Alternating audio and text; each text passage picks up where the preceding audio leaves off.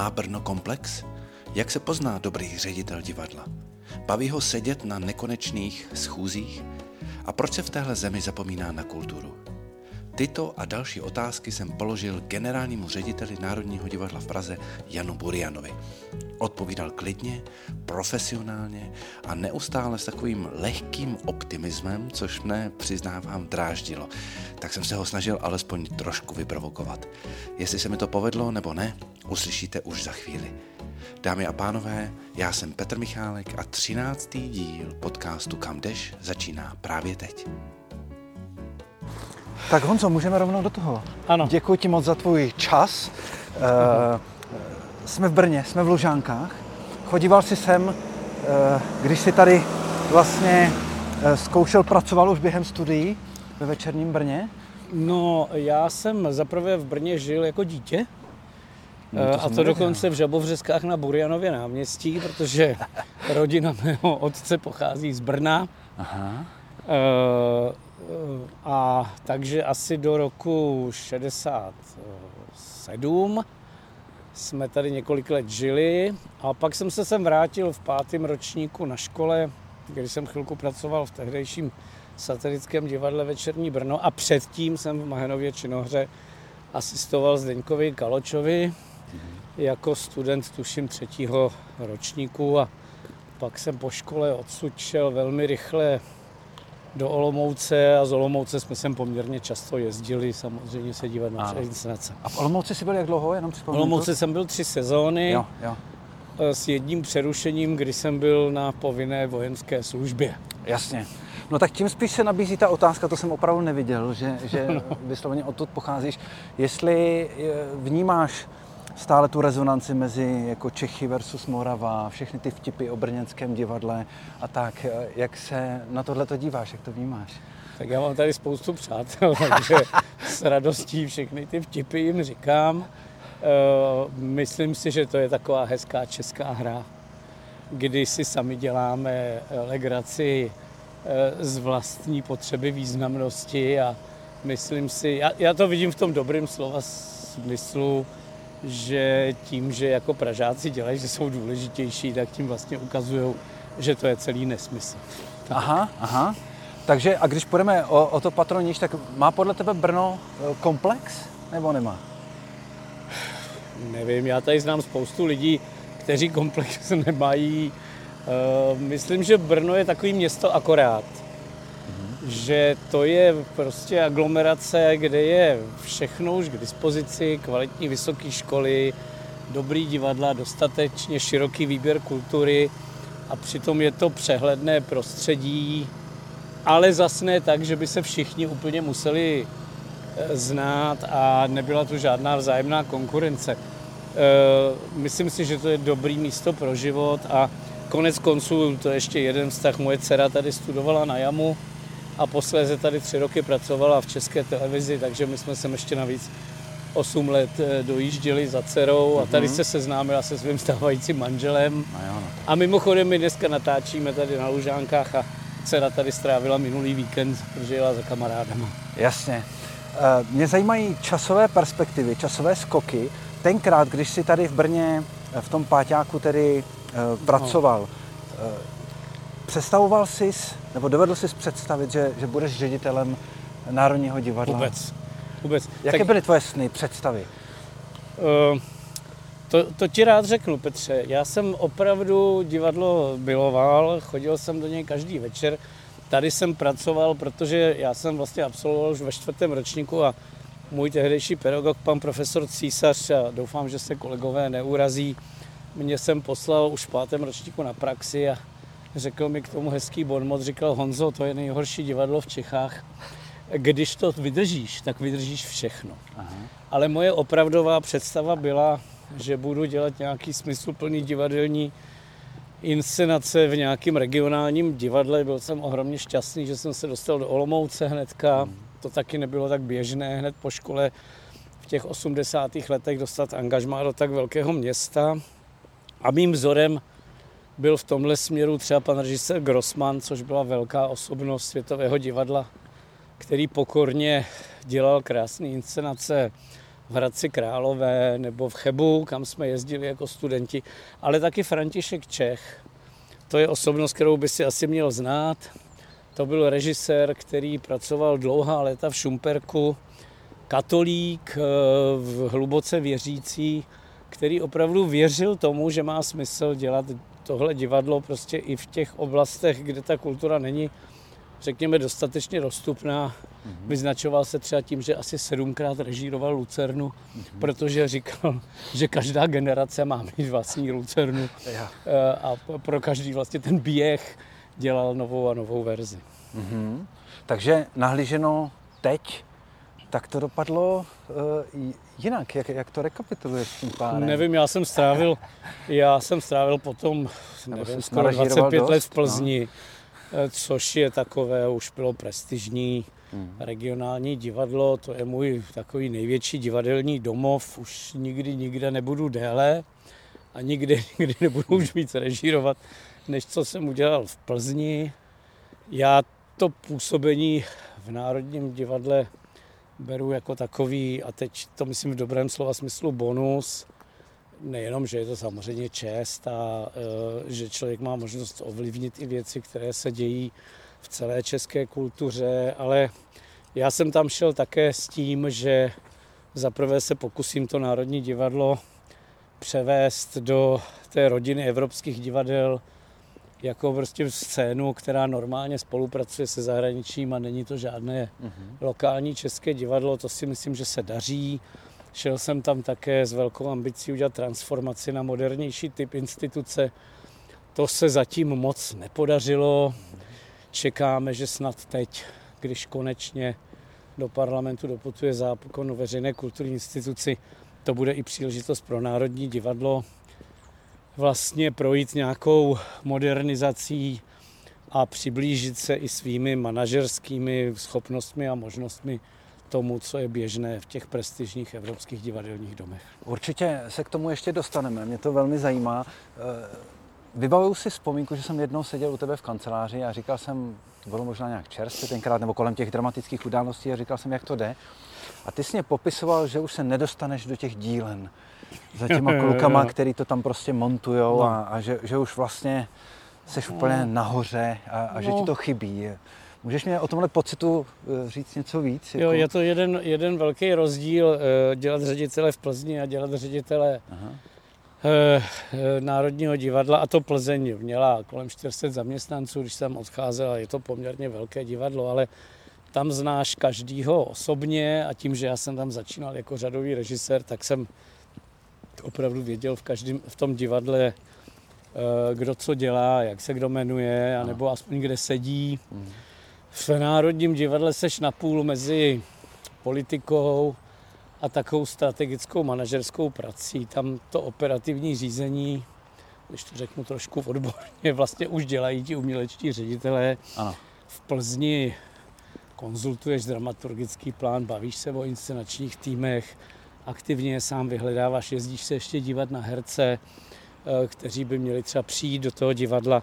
To v Národním divadle ani nemůžeš stihnout. Ale na druhou stranu spolu utváříš kulturní politiku státu, máš možnost mluvit i nebo ovlivňovat i ty procesy, jak ta kultura bude vypadat v budoucnosti a já to, řekněme, v té poslední kapitole své aktivní kariéry považuji za důležité, protože mě to vždycky zajímalo. V tom bonusu. No právě, že tě to zajímalo. No. A ba- baví tě to? Nejenom, že zajímalo, baví mě to, baví, tě to. baví mě to, byť samozřejmě eh, je to obtížnější v té mediální pozornosti a je to obtížnější i v tom, že eh, ta atmosféra uvnitř toho divadla poznamenaná častým střídáním jejich ředitelů a různým s fúzováním a krácením a rozdělováním a scelováním mm. zdaleka nebyla, bych řekl, tak eh, tvořivá a tak koncentrovaná, jako tomu bylo třeba v plzeňském divadle. Věřím, že se to lepší a doufám, že to za 15 let bude už eh, integrovaná scéna, která je úplně zaměřená jenom na uměleckou práci a mm-hmm. ne na, bych řekl, zby, zbytečné povídání v zákulisí, byť to samozřejmě taky do nějaký míry do divadla patří. Hele, a když máš toto srovnání právě Plzeň nebo, nebo i menší divadla Hmm. a pak to národní, tak promiň, možná je to příliš anketní otázka, ale zajímá mě to, co podle tebe na základě té zkušenosti dě- dělá dobrého divadelního ředitele? Co, co, co musí mít? Kdybys učil vysloveně obor, program, No, eh, já myslím, že dobrý divadelní ředitel má být kombinací, řekněme, mírně nadprůměrného kumštýře s mírně nadprůměrným manažerem. Je to vzácná kombinace, protože oni se ty profese vylučují. Ta první je intuitivní, opírá se o tvořivost, improvizaci, zejména v, českém, po- v českých poměrech. ano, A ta druhá je samozřejmě vyžaduje racionalitu, chladnou hlavu a e, absolutní nepřítomnost hysterie e, a vypjatých emocí, které zase umění vyžaduje. Ale jsou takové osobnosti a byly v historii a já myslím, že i ve tvé generaci se teďka objevují zajímaví lidi, kteří mají tvůrčí potenciál a přitom dovedou ty instituce řídit. A mám z toho ohromnou radost, protože ještě před deseti lety to vypadalo, že já jsem nejmladší divadelní ředitel, tak teď už tomu tak není. Dobře, pojďme tedy do té fáze toho bonusu, jak ty jsi to nazval. No, Mě totiž, já to na tebe vidím, že tě to nejenom zajímá, že tě to baví, dokonce si myslím, že jsi v tom moc dobrý, Hmm. ale vždycky jsem si říkal, kde se bere ta Honzová jako trpělivost, protože jako mě, a, a tak jsem se Hmm. vždycky tak jakoby, že v tom byl pro mě inspirací, mě už to přestává bavit ty řeči o, o podfinancovanosti a o, o veřejné kulturní instituci Hmm. a pak si vždycky řeknu, no ale co ten Honza, jako, na základě čeho on, on to furt uh, táhne dál. Jak máš tohle? já myslím, když máš v životě nějaký cíle, máš za nima jít a nemáš přestat věřit, že jich můžeš dosáhnout, protože i to, čeho dosahuješ po cestě, může mít nějaký smysl. Eh, Myslím si, že to patří k té manažerské práci v kultuře, že to je proces, který jde generacemi. A vlastně, když o něco usiluješ, tak tím vedeš i tu veřejnou debatu a tím vlastně přesvědčuješ ty ostatní. A když toho nedosáhneš, tak se třeba objeví lidi, kteří tu štafetu převezmou a tu práci dotáhnou. Já jsem, já ti řeknu příklad, já jsem o třeba potřebě nového divadla v Plzni začal mluvit v roce 96. Postavili jsme ho v roce 2016. Ale věděl jsem, že tam je prostě vážný problém, který začal už že jo, dávno, dávno v polovině 20. století, kdy se potom, nebo respektive teda v druhé polovině 20. století zbouralo staré německé divadlo. Udělala se provizorní náhrada v podobě komorního divadla a to prostě dosluhovalo, bylo z mnoha důvodů nevyhovující a bylo jasné, jestli se má ta produkce a ta nabídka divadla zachovat, že to potřebuje novou budovu o určitých parametrech, nebudu zacházet do, do detailu. No a teprve asi páté zastupitelstvo se o tom podařilo přesvědčit, ale divadlo stojí, hraje se tam dál opera, muzikál, balet, činohra a bez ohledu na to, že jednu sezónu je to lepší nebo horší, tak je tam prostě jsou vytvořené podmínky pro nějaký kulturní rozvoj a z toho já mám třeba velikou radost a to dává smysl i další práci tvojí. No. Tomu rozumím, určitě respekt a, a promiň, že to takhle podrážím, ale a, abych Ne, ne, ne. provokoval. Jak ty si po všech těch setkáních, která máš na tohle Jo. téma za sebou, tedy vysvětluješ to, že e, přestože všichni politici tvrdí, že je potřeba podporovat na prvním místě kulturu a, a vysoké školství a vůbec Mhm. vzdělávání jako takové, že se to neděje. 33 let po listopadu. No je to problém, eh, bych řekl, je to problém, jaké hodnoty opravdu ta společnost dílí a politici nejsou konec konců nic jiného než reprezentanti společnosti, neboť jsou jí voleni. A samozřejmě ta společnost prošla hodnotovou devastací od roku, nevím, 38 opakovaně a e, potom se vrhla do konzumního života, protože velká část společnosti se hlavně chtěla mít materiálně jako v Německu. A teprve teďka v té další generaci tvé a po tvé si začne znovu, věřím, formovat hodnoty na kterém buď tu svou státnost a společenskou a kulturní integritu udrží, anebo oni prostě přijde. Eh, historicky je to dlouhý proces a člověk si má uvědomovat, že je součástí svého krátkého života, za který má něco dosáhnout, ale taky nějaké generační kontinuity.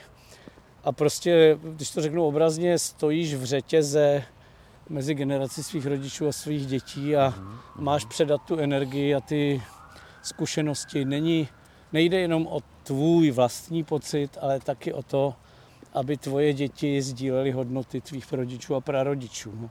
A to si myslím, že ti dává pak tu trpělivost, eh, protože ta trpělivost pramení z nějaký pokory vlastně vůči dějinám, když to řeknu pateticky. Mm-hmm. Mm-hmm. Krásně si mě nahrál. Já jsem si připomněl tvůj rozhovor uh, na Českém rozhlasu 2, který ty si vůbec nemůžeš pamatovat, ale uh, bože, to bylo v no. covidu a měl si radost, že večer někam jdeš a že nejsi doma v tom rozhovoru. Jo, jo, jo. a to mě pobavilo. Ale ty jsi tam, tenkrát se hodně mluvilo o tom, že covid a krize je příležitost a no. tak dál, ale ty jsi to pojmenovával uh, ne tak povrchně, ale opravdu si vyjadřoval jistou naději, že by to mohla být cesta k blahobytu duše, si to mm. nazýval, tuším, mm. jestli si to dobře mm. vybavuju, tak teď po těch pár letech eh, se na tuhle tu svou tezi myšlenku díváš jak? No úplně stejně a ono se nám vlastně ten život jako materiálně a bezpečnostně strašně zkomplikoval. Teď to nebudu opakovat, všichni víme proč. Mm. A každá takováhle krize je takovým tím novinářským slovníkem řečeno taky výzva si uvědomit hodnoty. Já jsem samozřejmě vyrostl ještě v 70. 80. letech.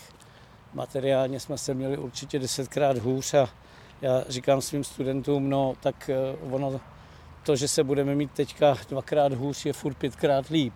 Mm-hmm. Jo? Ano.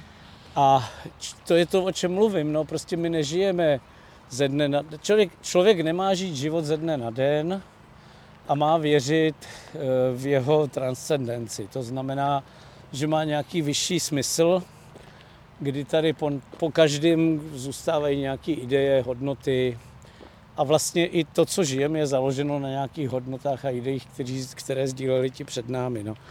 A tahle krize by mohla vést k tomu, že si lépe uvědomíme, co je opravdu důležité. Že se v tom schonu zastavíme, nebo že tím, že budeme muset eh, se všichni uskromnit, že si budeme říkat, ale i tak ten život přináší nějaké naplnění, které možná není jenom v tom, že mám radost cestování. Byť já cestuju strašně rád a jsem šťastný, že hmm. jsem prožil, nevím, 30 let ve společnosti, která tohle všechno umožňovala hmm. a činila dostupným pro významnou část našich spoluobčanů. A myslíš si, že to je možné i po té covidové zkušenosti? Určitě. Když zase na to budu nahlížet trošičku eh, přísně. Nezapomněli jsme už zase jako na to, jak, jak nám bylo a, a teď zase zažíváme jiné období, ale nevnímáš to tak, máš tam tu... Nevnímám a tím, že učíme oba na škole, že jo, teď já se setkávám se studenty, kteří vůbec neuvažují povrchně a hledají nějaký hlubší smysl své existence nejenom v umění, ale i sami v sobě a umí se k sobě hezky chovat a umí přátelsky spolu tvořit. Jasně, že to je možná na umělecké škole výjimečné, ale myslím si, že to je možná obraz velké části té generace i té mladé a já, já no, zase to souvisí s tím, na co se ptal, no. Já, ne, já nevěřím tomu, že za nás bylo líp a za našich rodičů ještě líp, a, mm-hmm. a nebo naopak, že za nás bylo hůř a ty teďka mají všechno nejlepší. Každá generace má, musí obtížně hledat cestu k nějakému smyslu bez ohledu na to, v jakých materiálních podmínkách žije. Dobře, zase kdybych chtěl ještě trošku provokovat, není Pojděj. ta generace Eh, rozmazlená. Částečně se tohleto slovo objevovalo u celé kauzy, nemusíš to vydržet, ale třeba i teďka u té uh, okupační stávky a, a, a všechna jakoby návrhy řešení ohledně klimatické no. změny. Teď jsem byl na jednom profesorském řízení a tam se zcela vážně řešilo, jestli se může dnešním studentům říkat, že přišli pozdě uh, na hodinu. Hmm. Jak, jak, Hele, jak tohle vnímáš? No, já nemám rád generalizace, jo. Aha, aha. Já nevím, jestli tahle generace je rozmazlená nebo naopak strašně statečná. Myslím, že je to hodně individuální. Jasně, že je to nějaká první krize, kterou třeba procházejí a budou se v ní muset zorientovat a nemají na to dostatek životních zkušeností, proto hledají někdy řešení, podobně jako jsme to dělali my v jejich věku v nějakém zjednodušení. Má svou vlastní mravní citlivost, která nám může připadat přehnaná, ale já si myslím, že ji prostě musíme akceptovat a musíme tomu rozumět, že to takhle cítí a brát je vážně. Eh, pokud zejména oni sami nebudou po nás chtít, abychom si mysleli to tež. Co oni? Já myslím, že je důležité, aby ten prostor zůstal otevřený a každý jsme mohli i to cítění mít odlišné. A druhá otázka byla, eh, jestli... S tím příchodem pozdě, jestli to teď jestli, tenhle detail? Nevím. Já jsem se svými studenty některými o tom vedl opakovaně debatu a někteří dokonce se zvýšeným hlasem na mě volali, že chtějí, aby jsme byli přísnější, protože se chtějí něco naučit. Aha. Já myslím, že to je vodomluvě. Jo? Vodomluvě, kde jsou hranice a to, že oni chtějí o tom mluvit jako otevřeně, což se třeba za nás, když já jsem byl na škole, nedělalo, je úplně v pořádku, jde o to si s nima sednout a říct si, tak tohle budem dělat, tohle nebudem dělat. Je to pro vás akceptovatelné, není to pro vás akceptovatelné. No, tak prostě mám, musíme se tomu i jako my přizpůsobit, no, jako prostě, nevím, když si to vem, táta můj, když chodil na gymnázium v Brně, tak se studentům vykalo, přece normálně. Říkalo se tak prostě... můj táta vykal svému tatínkovi. No, jo, tak vidíš to, no. Tak prostě a co, no tak, eh, ale i k těm studentům se přece ty profesoři už poměrně záhy, a to byli kluci často v kraťasech ještě, chovali jako, že už jsou dospělí uh-huh, uh-huh. a museli nosit oblek, a, ale brali se ty studenti těch gymnázií vážně. Nebylo jich tolik, no tak nemusíme se k studentům chovat jako, že takovou tou někdy kvázi přátelskou kvázi přátelskou metodou, jako která je zbytečně osobní a může nějakou hranici, kterou oni nechcítí jako citlivou překračovat. No, takhle bych to řekl. Honzo, blížíme se ke konci. Poslední no. otázka je pro všechny stejná eh, a vychází z názvu tohoto podcastu, který ano. kam jdeš. To znamená, já vím, že by tou odpovědí mohl být ten rozhovor. Uvědomil si to. Přesto ano, to kladu takto pregnantně. Eh, kam jde Honza Burian?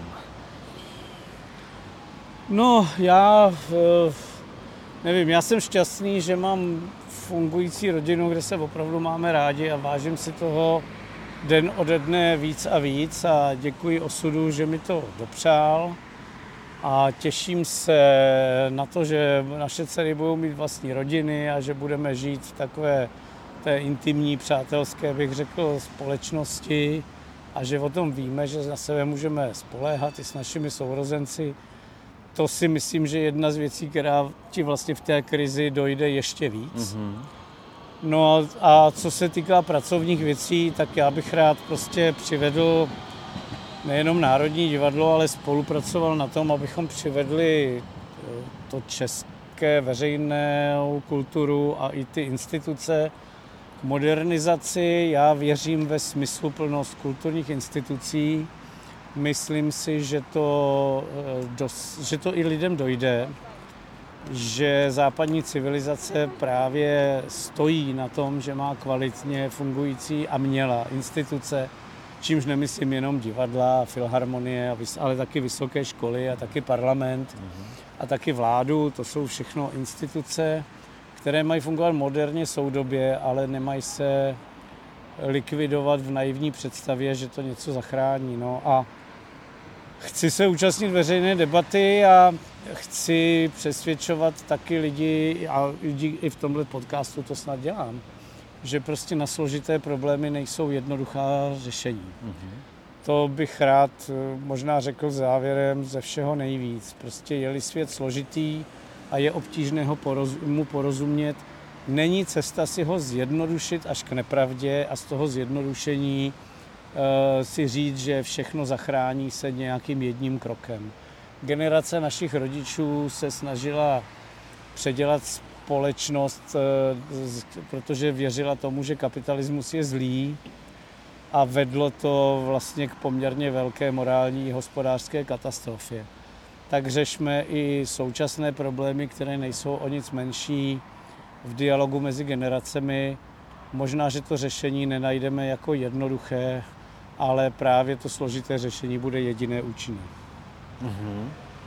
Moc krát tě děkuji za rozhovor. Já ti taky děkuji. Díky. Petře, měj se hezky, čau. Když jsme se rozloučili, utíkal Jan Borian na další schůzi, stačil mi proto jenom říct, že je rád, že se mohl projít. Na rozloučenou si ale potom ještě upevnil klobouk, neboť začínalo pršet, a se svým typickým humorem se mě zeptal, nemáte tady v tom Brně nějak hnusně? Mějte se pěkně a brzy naslyšenou.